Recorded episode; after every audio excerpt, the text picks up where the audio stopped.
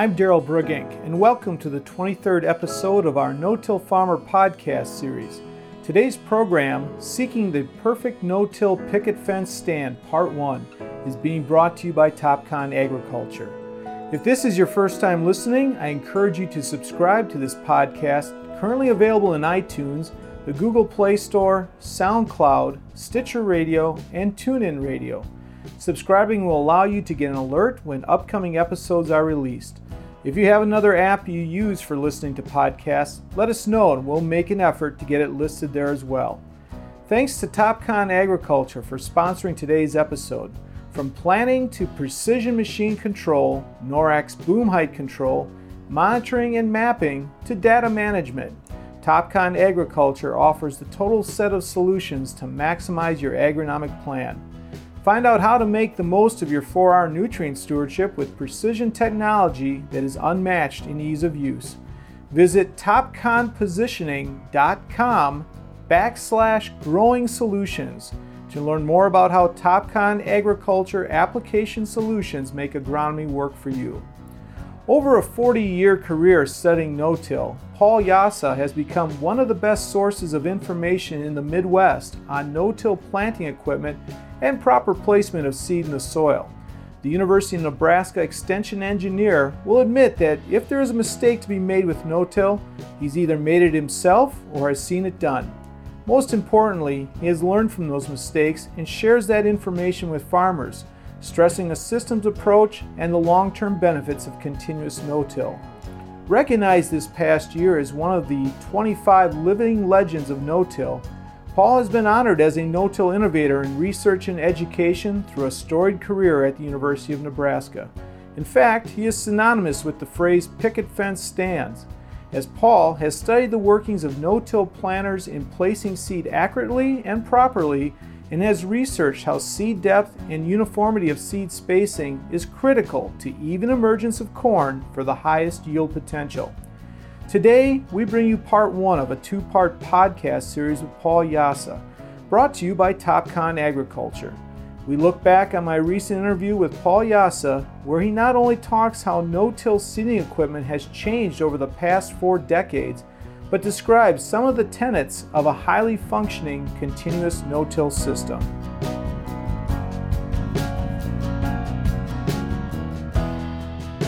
As a undergraduate student, I went through the engineering program, learned machine design, and I started working with no-till then, looking at planter performance, uh, how planters behave, what attachments we need, uh, what features we don't need, things like that.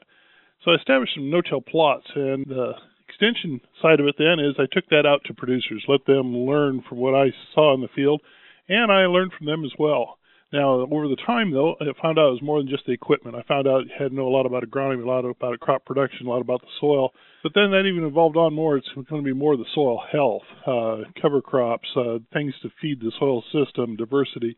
And so, again, the engineer in me is uh, looking at the systems approach, but uh, become a little bit of an agronomist, a little bit of a crop production specialist, but everything else to help the extension program you've been involved in this equipment side. I remember from the beginning, but like you said, it, it's really evolved out from it. And so this was you were starting at on this uh, even as a, a, graduate student. It sounds like, and so eventually it led to you being hired full time at the University of Nebraska. That's true. Uh, in 1978, our ag and equipment industry was a little bit on the downturn. So when I finished my bachelor's degree, I decided to stick around for a master's degree, and actually did a uh, planter performance uh, thesis where I looked at 100 different corn planters, about 25 each of uh, grain sorghum and soybean planters, looked at what features made them successful, looked at uniformity of depth, looked at uniformity of spacing, did all those measurements, and we started looking at uh, what was a common thread. Turned out that a lot of the times the planters actually performed better in no-till where it had firm soil. We didn't have slip of the drives on the planters, for instance. And so my master's thesis from 78 to 81 was planter performance in different tillage systems. And that's really really started to look at planter features. And then I established my plots in 1981 and comparing different tillage systems. And again, looking at uh, the implements. No, it turns out managing the system is important. Yeah, and I think for some of our less experienced no-tillers out there who may be listening in today, you know, you often hear guys struggle when they try to make that transition. But what what types of encouragement can you give them to try and get it right no-tilling right from the start. And you know, what in general terms are maybe some keys to making no-till work, in your opinion?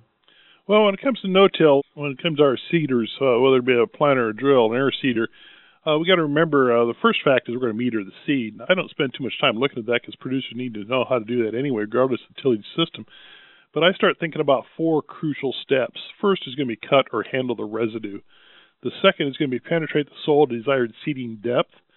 Third is establish seed to soil contact, and that is separate from closing the seed V. Now, some planters, drills, air seeders do those last two steps as combined in one, but think of them as separate steps. Then I might do steps five, six, seven, eight. Might be a fertilizer, insecticide, herbicide, fungicide. But if I fail on those uh, first five, the metering the seed plus the four crucial no-till, then I'm not going to make it work at all. So what I do is take a look at my seeding equipment. How do I cut and handle residue? Industry's basically gone to disc openers now. The discs are sharp, sharper than any coulter in the market. The disc opener is getting thicker gauge steel, such we don't need coulters. And we're seeing industry give us the no-till without the coulters, especially when it comes to our drills and our air seeders. That second step of penetrate soil desired seeding depth, we're looking at perhaps a little bit of weight or down pressure springs or airbags or hydraulic down pressure to transfer the weight to where we need it. And so we have to have some built-in weight on that frame or added weight. Third step, establish seed to soil contact. There's a lot of ways of doing that. But the key is we got to get the moisture into the seed so it swells, germinates. And we need to get the roots out into the soil. And the fourth of closing the seed again depends upon the brand, but we want to make sure that seed is covered up, protected. Might be some uh, rodents on the soil surface, might be some insects, might be some uh, herbicide we're spraying. We want to make sure that seed is sealed in the soil such that we don't have uh, those things contacting our seeds. And again, when we take a look at any drill, planter, air seeder out there, we can look at how does it function on those four steps. If I got a problem with one of the steps, look for attachment that helps that problem. Don't look at something that might create another problem in another one of those four steps.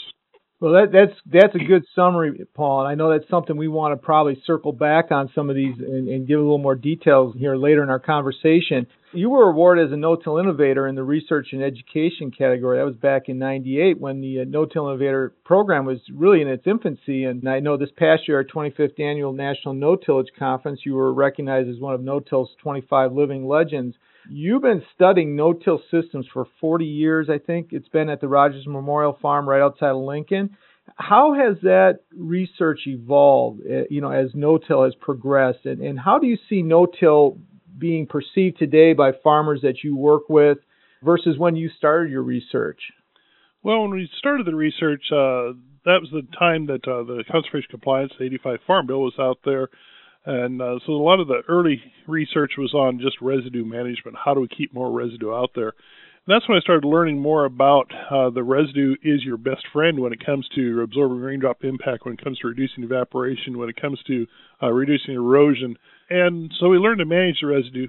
The thing is, is a lot of people were afraid of residue. They saw residue on the soil surface as an enemy, and in a way, I blame Grandpa. I blame Dad. Back in their day, uh, the sign of a good farmer was cl- cleanly tilled black soil, and if you had uh, some weeds or residue sticking up, you weren't considered a good farmer. So one of the main educational challenges we had is simply tradition. Uh, how do we overcome that? How do we fix that?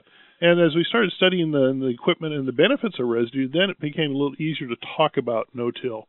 Now, again, back in the 70s, uh, that was our first energy crisis, if you want to call it that, uh, where fuel prices jumped. Everybody says, I'm going to save a bunch of fuel and labor by going to no-till.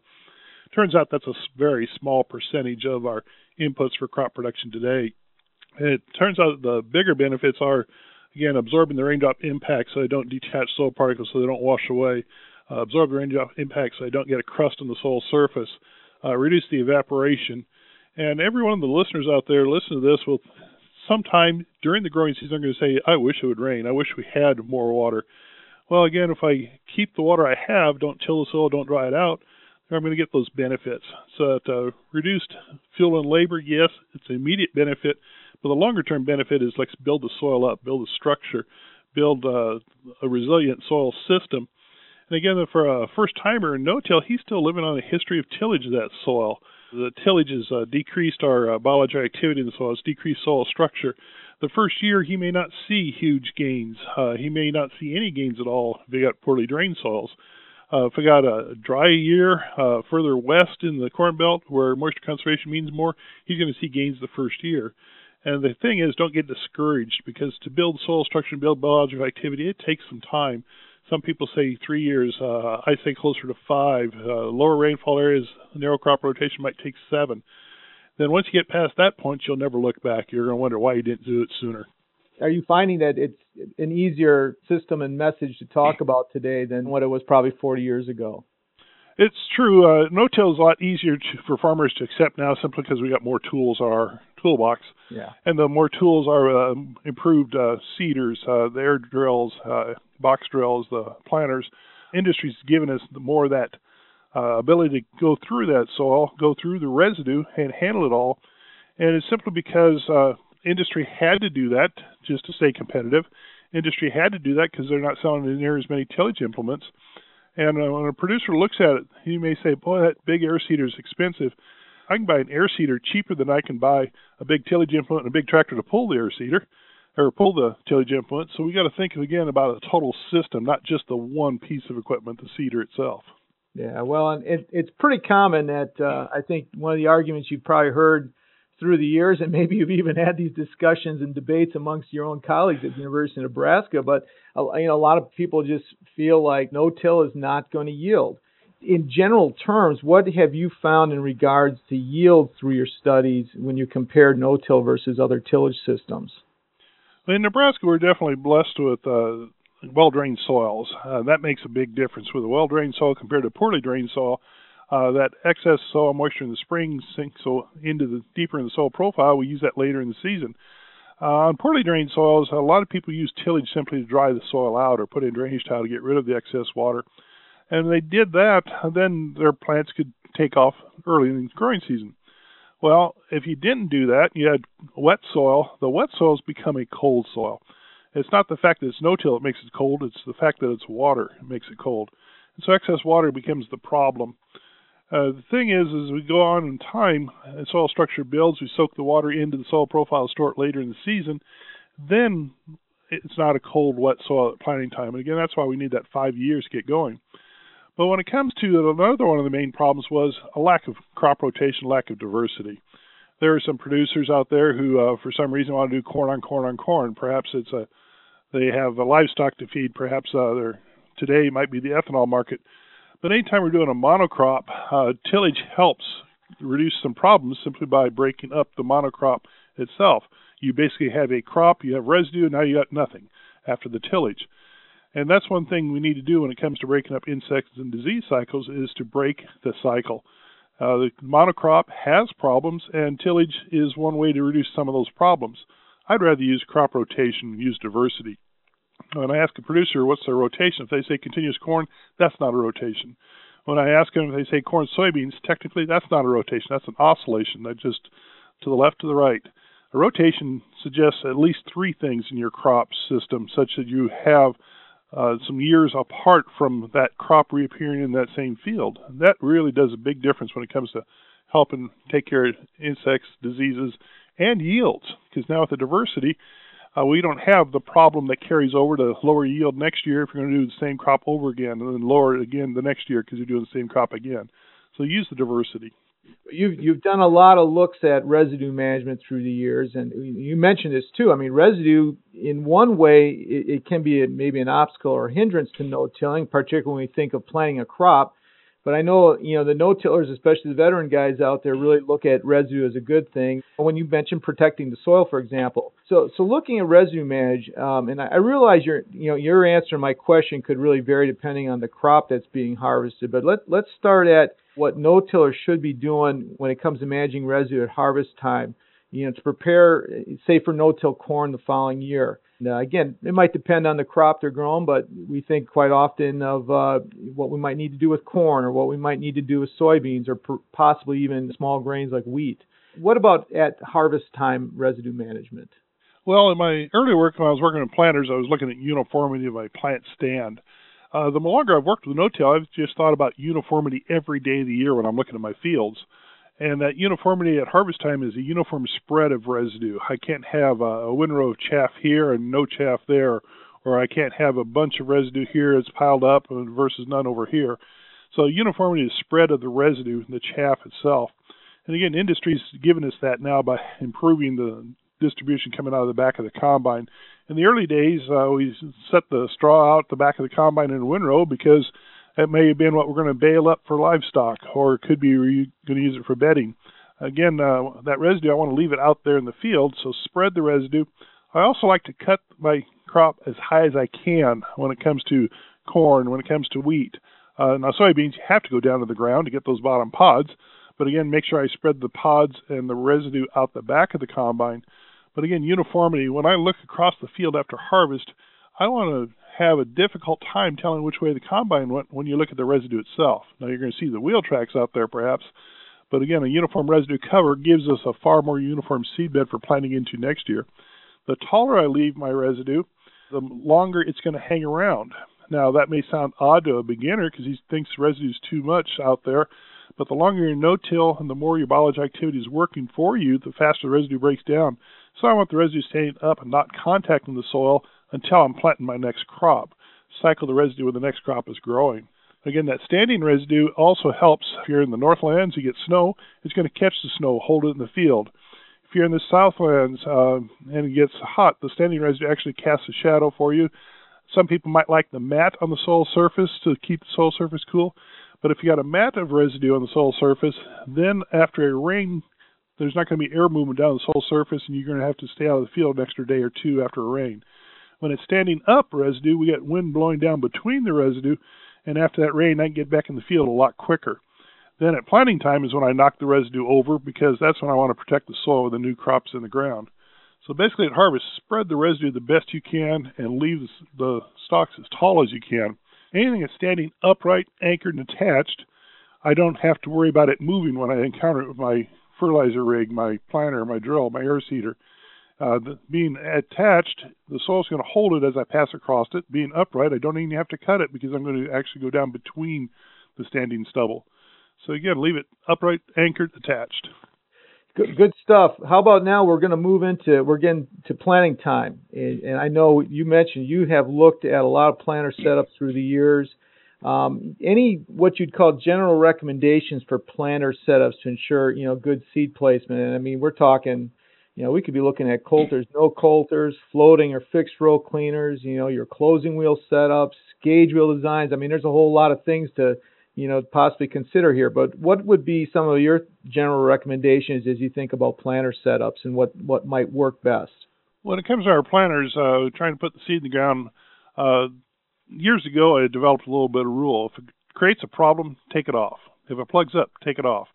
Now it sounds odd, but uh, a coulter rolling out in front. Uh, when I first started working with no-till in the late 70s, everyone says you need a coulter out front. You run the coulter as deep as you run your last tillage pass. You run the coulter with some width to it so it tills and loosens the soil. And whoops, I just said the word tills. That's essentially what a coulter was doing is replacing full width tillage with narrow tillage in front of the planter unit itself. Those early coulters are actually a version of strip till, just doing that tillage. Uh, the first coulters are about four inches wide. They dropped to two inches wide. Now they're down to about an inch wide or less. And again, when it comes to doing soil disturbance, it pulls up wet soil. Uh, if I got a wet, sticky clay, that wet soil, the coulter just pulled up now, just accumulated on my depth gauge and my planter. So at that point, I said, well, let's get rid of the coulters. And that's what we did on our research farm back in the 80s. Uh, got rid of the coulters, and our planter performance improved because our double disc opener was sharper than the coulter. It could go in there and cut the residue, and it was not running on loosened soil that was wet and sticky. And so again, when we start looking at attachments as they come out on the market, uh, in the 90s, residue movers came out. People said, well, move the residue away from the row. It'll make the soil warmer and drier at planting time. Yes, it does. But once I move the residue away at planting time, that residue is gone for the rest of the growing season, and that root zone is going to be uh, warmer and drier the entire growing season. Uh, I don't want to work on making planting time warmer and drier. I want to make the rest of the season cooler and wetter. So we got rid of the residue movers. Uh, in fact, uh, we've got a couple of planters we never even bothered putting them on because, again, we want that residue to protect the row. That row's never going to crust or wash out if I've got residue over it. Uh, a lot of people run their residue movers too aggressive, push away all the residue, then they complain about crusting and replanting. Well, again, it's because they basically have a tilled soil there in that zone where that residue mover ran. other attachments that show up in the market, the thing I tell producers is look at who invented that attachment, what problem did he have, how does that attachment help solve the problem, and do you have that same problem? And for instance, I don't run coulters, but I don't have a stony soil. Maybe I have uh, a producer who's out there listening who's got a lot of rocks. So maybe a coulter is a good little package on the planter just to push the rocks out of the way from the opener to protect his discs. Uh, likewise, a residue mover uh, for me, uh, if I push the residue out at planting time, I don't have it the rest of the season. But worse than that, the wind blows in Nebraska, blows some of the residue back over the row, not all of it. So in one place, I might have seed under residue, cool and wet. Another place, seed with nothing on top of it, warm and dry, and comes up a lot quicker there, but slower where it was covered. Now I got a non-uniform stand. And so again, a residue mover might be a benefit if I need to make the residue distribution more uniform in the field. Say I didn't take time back and setting the combine properly to spread residue and I got non-uniform residue, maybe a residue mover is a, a quick fix to help make it more uniform for planting. At least I can push away the big piles of residue. And with that in mind, I like the floating residue movers that have depth bands on them. That way you can set them such that they don't move soil, just move the surface residue. The depth band helps prevent it from gouging in if you're going over uneven soil surfaces. And on our research planters that are university farms, we do have the floating residue movers for the researchers who want to move residue. But on our Rogers Memorial Farm, where I do most of my work, we don't even have residue movers. We just go straight in. Now, when it comes to other attachments, again, what were they invented for? Uh, something like a seed firmer to push the seed down, get good seed to soil contact. Uh, I like that when it comes to uniform seeding depth. When it comes to uh, the press wheels in back on the planter, it depends upon the brand you have. But a lot of people were looking at uh, spoked wheels to give you some tilled and loosened soil. Oops, I said the word tilled again. But it, that tilled soil actually gives you a soil that's going to stay over the seed V compared to if you squeeze a wet soil together with the standard tires. When the soil dries and shrinks, that seed V may open back up. That tilled loosened soil from the spoke cleaner might stay closed. So again, we got to think about what conditions were those attachments invented for. Do you have those problems? We'll get back to Paul in just a minute, but I wanted to take a moment to again thank our sponsor, Topcon Agriculture, for supporting our No Till Farmer podcast series. From planning to precision machine control, NORAC boom height control, monitoring and mapping, to data management, Topcon Agriculture offers the total set of solutions to maximize your agronomic plan. Find out how to make the most of your 4R nutrient stewardship with precision technology that is unmatched in ease of use. Visit topconpositioning.com backslash growing solutions to learn more about how Topcon Agriculture application solutions make agronomy work for you. I found it interesting that Paul says farmers switching to no-till may find it takes three to five years before the soil biological engine begins to work efficiently and effectively. And what does he encourage no-tillers do to speed up the process? Crop rotation and diversity of residue from at least three different crops or the addition of cover crops is a major component, Paul says, meaning the typical corn soybean rotation of the Midwest just doesn't cut it to establishing a highly functioning no till system. Paul also stresses simplicity with no till planters. He talks about his rule that if something causes a problem, take it off. He recommends that farmers strongly consider removing coulters so they don't move dirt and pull up wet, sticky soils that can disrupt proper seed placement. He'll even run planters without residue managers or perhaps use floating row cleaners because he wants to keep as much of the residue in the row area as possible to hold in moisture and keep the soil cooler for better plant development over the entire growing season. Let's continue our visit with Paul Jasa and hear his recommendations on where to locate the new crop row in relation to the old crop row. And toward the end of today's podcast episode, Paul will get into the value of using cover crops to manage the old crop residue and rev up the soil biology.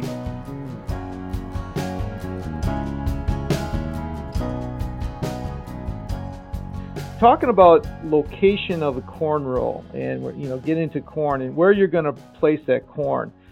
Does it matter where you no-till your new corn row in relation to the old crop row? And, and uh, you know, this is often talked about in corn on corn situations. But um, you know, you'll see a lot of growers probably splitting those old 30-inch rows right down the middle. Uh, but I hear others talking about wanting to plant maybe as close as they can to that old row as possible. What are, what are your thoughts on location of the corn row? When it comes to location, where to put this year's seed, I think about where in the soil last year was my most biologically active area. Where did I drive in the field last year? To me, uh, planting between the old rows is one of the worst places to plant because I'm going to have a couple of rows on my planter now going into the wheel tracks from last year, the most compacted area in the field. I'm going to have some other rows going into soft rows that were, haven't been driven on since who knows when. That's again not uniform from uh, row to row. Uh, I like the uniformity again every day of the year when I look at the field. So when it comes to corn on corn, I like planting as close to as possible to the old row. That's going to avoid the wheel tracks because I didn't drive there. And it's also going to get my new seedlings next to the most biologically active area in the field from last year. That's where the roots were. That's where the microbes are that's cycling the nutrients from last year's roots to make them available for this year's roots. And so planting as close to possible for corn on corn simply because uniformity of depth control, uniformity of emergence is so critical for corn. Now, once I'm in a crop rotation, uh, in our Rogers Memorial Farm, I use uh, grain sorghum, and soybeans, and uh, with the rotation, I'm going to plant right down the old row. When I plant down the old row, I know I'm in the most biologically active area in the field. I know that residue there from last year is going to protect that row from crusting or washing out. And so again, for the long term, down the old row with crop rotation diversity is the way to go. Beside the old row, uh, if I'm doing the corn on corn, another advantage of going beside the old row or down the old row is I really save wear and tear on my tractor tires. A lot of people, when they're planting between the rows, you are driving on last year's residue. Those stalks are sh- sharp. You start chewing up tractor tires real fast. Well, a lot of people say, no problem. I can buy a stalk stomper. I can spend some money to create to fix a problem that I created. Wait a minute. A lot of times I tell producers, think about that before you spend money. Why? Well, if it's because the tires are wearing out, well, when we drive between the old rows, plant on the old row, our tires last because we're not driving on that sharp residue. So again, we think about that. But uh, plant beside the old corn row for corn on corn, we had some producers in Nebraska that even put narrow depth gauge wheels on their planter so they can even get closer yet to the row. Uh, again, to get away from wheel tracks and to get closer to the biologically active area in the field.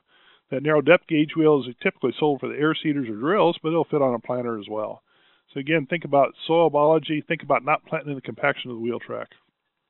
When it comes to you know trying to get a uniform crop next year, and we talk about residue and uh, sometimes, you know, there's been talk about do we want to re- eh, remove any of the corn? You know, let's say it's corn on corn we're doing, or you know, any anything. But we've got a lot of residue out in that field. Is there any reason why we might want to remove some of that residue? Because sometimes we hear, you know, they could be used uh, to generate income. Um, but is there is there any reason why we would want to perhaps remove some of that residue uh, prior to the, the coming year? When it comes to residue removal in the field, uh, we have a lot of irrigated corn in Nebraska. We have a lot of heavy residues out there, uh, whatever your definition of heavy is. We got a lot of producers who are afraid of the residue. A lot of producers saying, "Well, I can bale off some of that corn stalks, haul it away, uh, feed it to livestock." If you're going to feed it to livestock yourself, uh, the livestock have legs. Bring the livestock to the field, let them graze in the field. The advantage of doing that is the nutrients that is in the residue. If you haul it away, it's in the manure in the yard, and you need to haul it back to the field.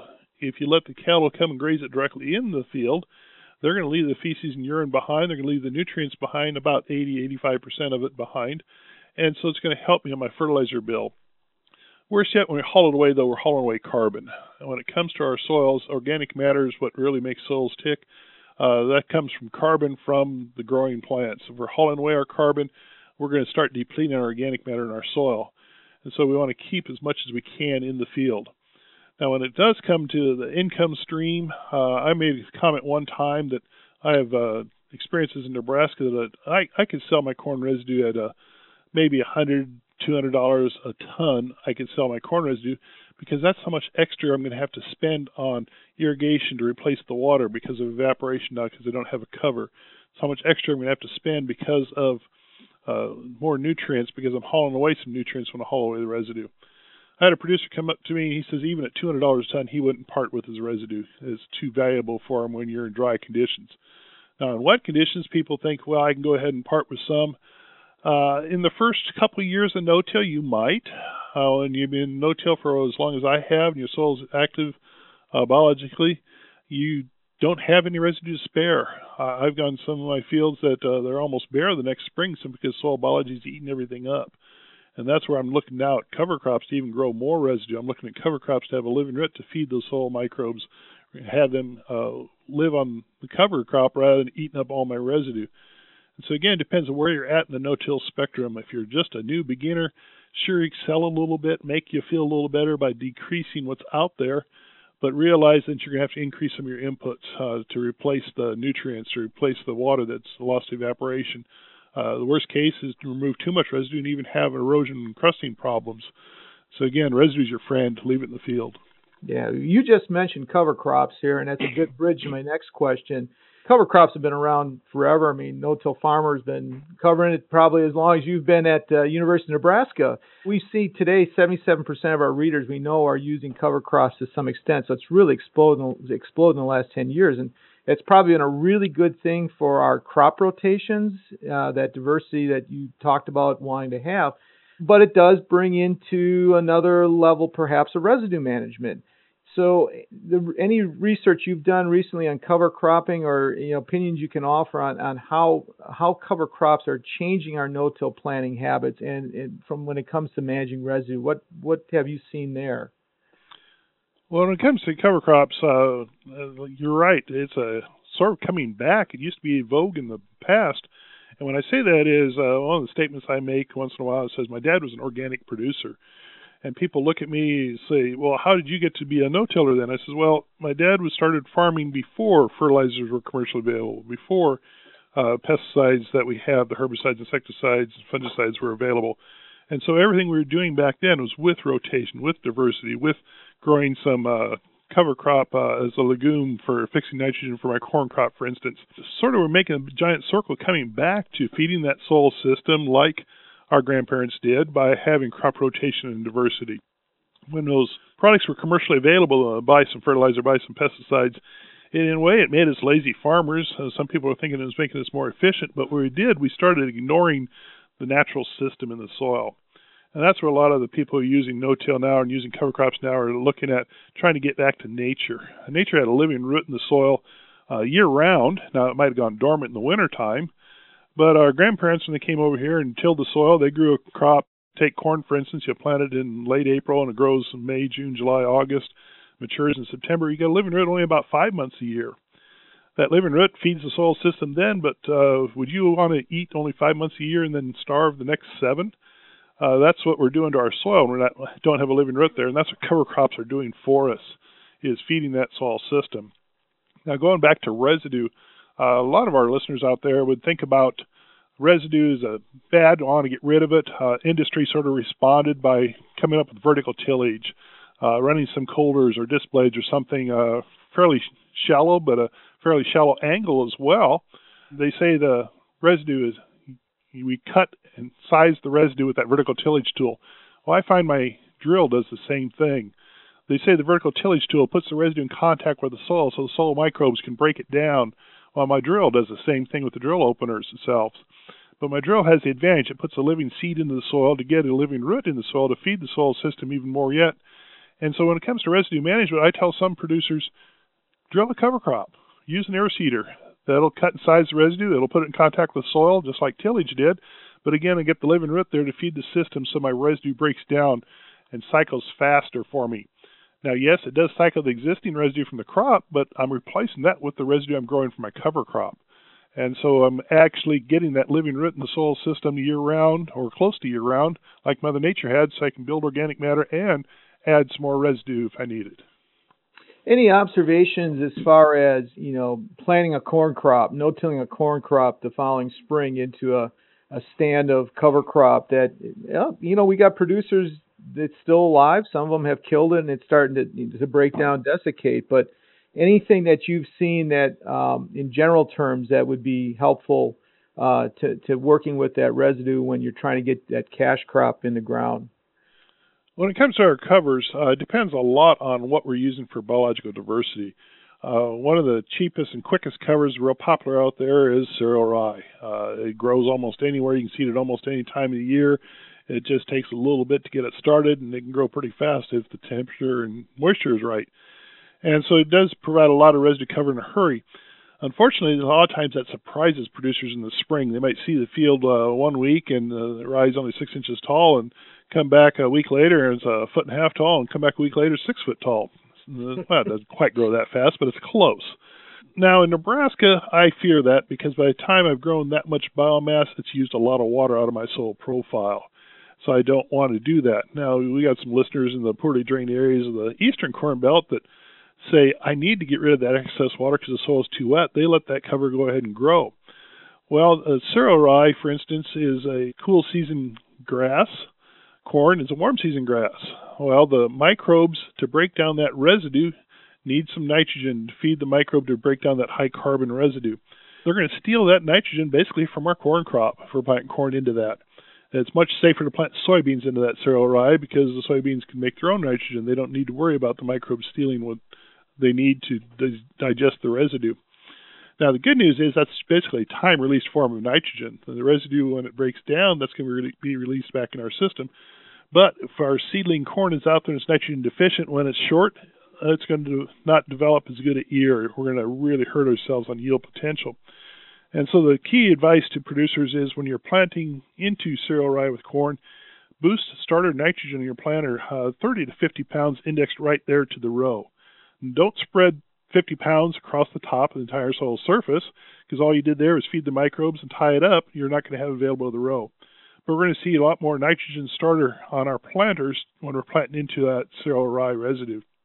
Now, for me, I'm trying to feed the soil system. I'm spraying my cereal rye out uh, perhaps two, three weeks ahead of planting. At that point, there's not much biomass there for the microbes to tie up the nitrogen. There's not much biomass produced, but again, I fed the soil system is what I'm after. And so there, I don't need to boost my starter nitrogen near as much. I just go with a more of a well balanced starter program like 10340 or something like that. But again, index to the row. Most people who have problems with what I call peaked or puny corn when they're planting into the cover crops, they're the ones who are surface supplying their nitrogen, spraying across the entire soil surface.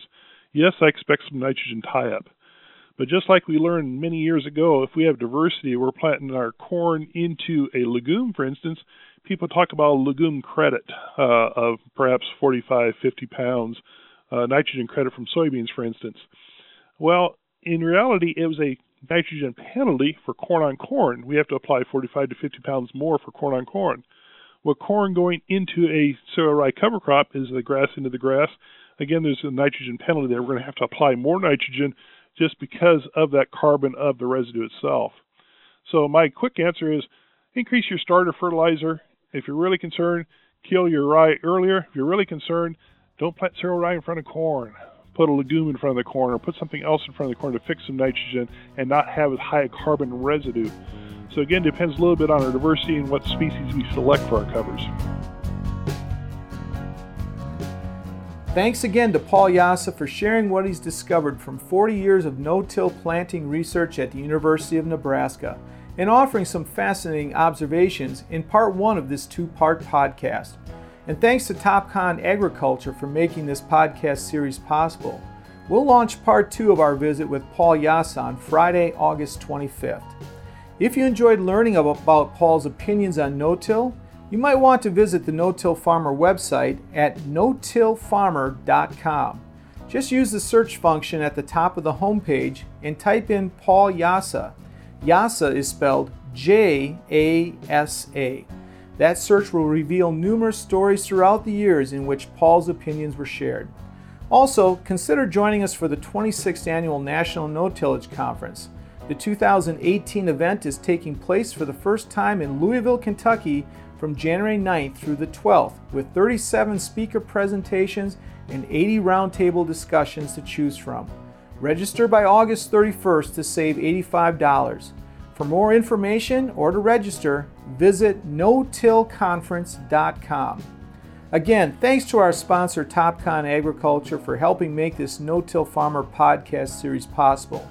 If you haven't done so already, you can subscribe to this podcast on iTunes or the Google Play Store to get an alert when future episodes are released. You can also keep up on the latest no-till farming news by registering online for our No-Till Insider and Dryland No-Tiller e-newsletters. And be sure to follow us on our No-Till Farmer Facebook page and on Twitter at No-Till Farmer with farmer spelled F-A-R-M-R. For Paul Jasa, Topcon Agriculture, and our entire staff here at No Till Farmer, I'm Executive Editor Daryl Brugink. Thanks for listening.